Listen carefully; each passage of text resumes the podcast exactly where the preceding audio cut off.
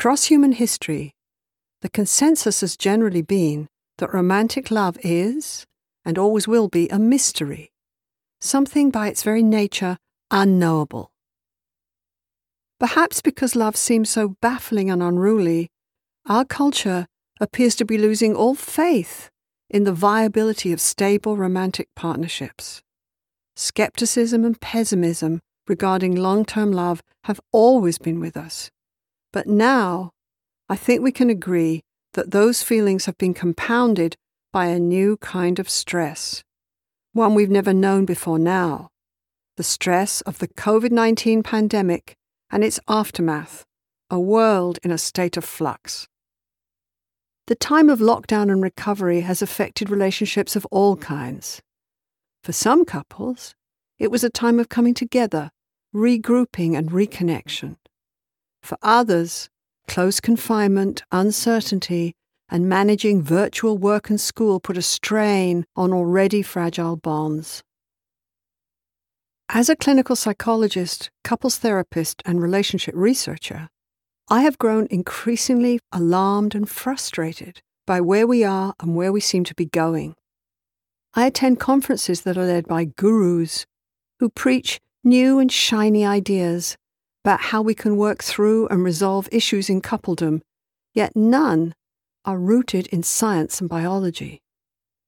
For the past 40 plus years, I've been in search of empirical evidence regarding the way we form attachments, what makes us feel secure, and how to bridge the gap of couples' varying attachment needs and fears. I have always believed that love is exquisitely logical and understandable, adaptive and functional. Even better, it's malleable, repairable, and durable.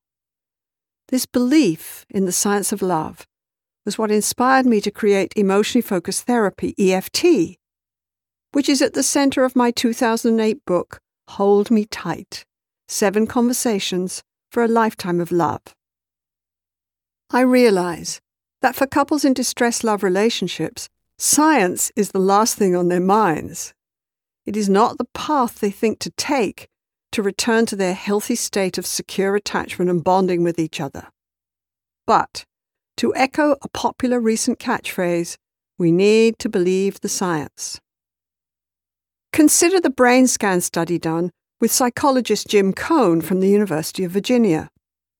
Women patients having an fMRI brain scan were told that when a little red light in the machine came on, they might receive a small electric shock, or they might not.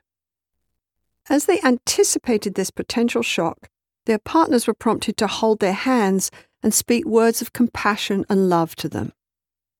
Coan found that encouraging words and touch from a loved one completely changed how their brain responded to the threat of shock and to the shock itself.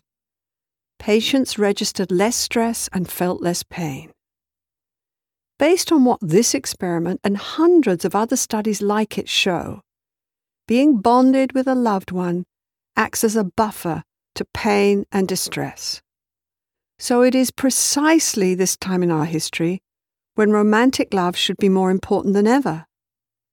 The aftermath of the pandemic has led to an epidemic of loneliness, anxiety, and depression. Today, adult partnerships are often the only real human ties we can count on in our virtual and frenetically multitasking world.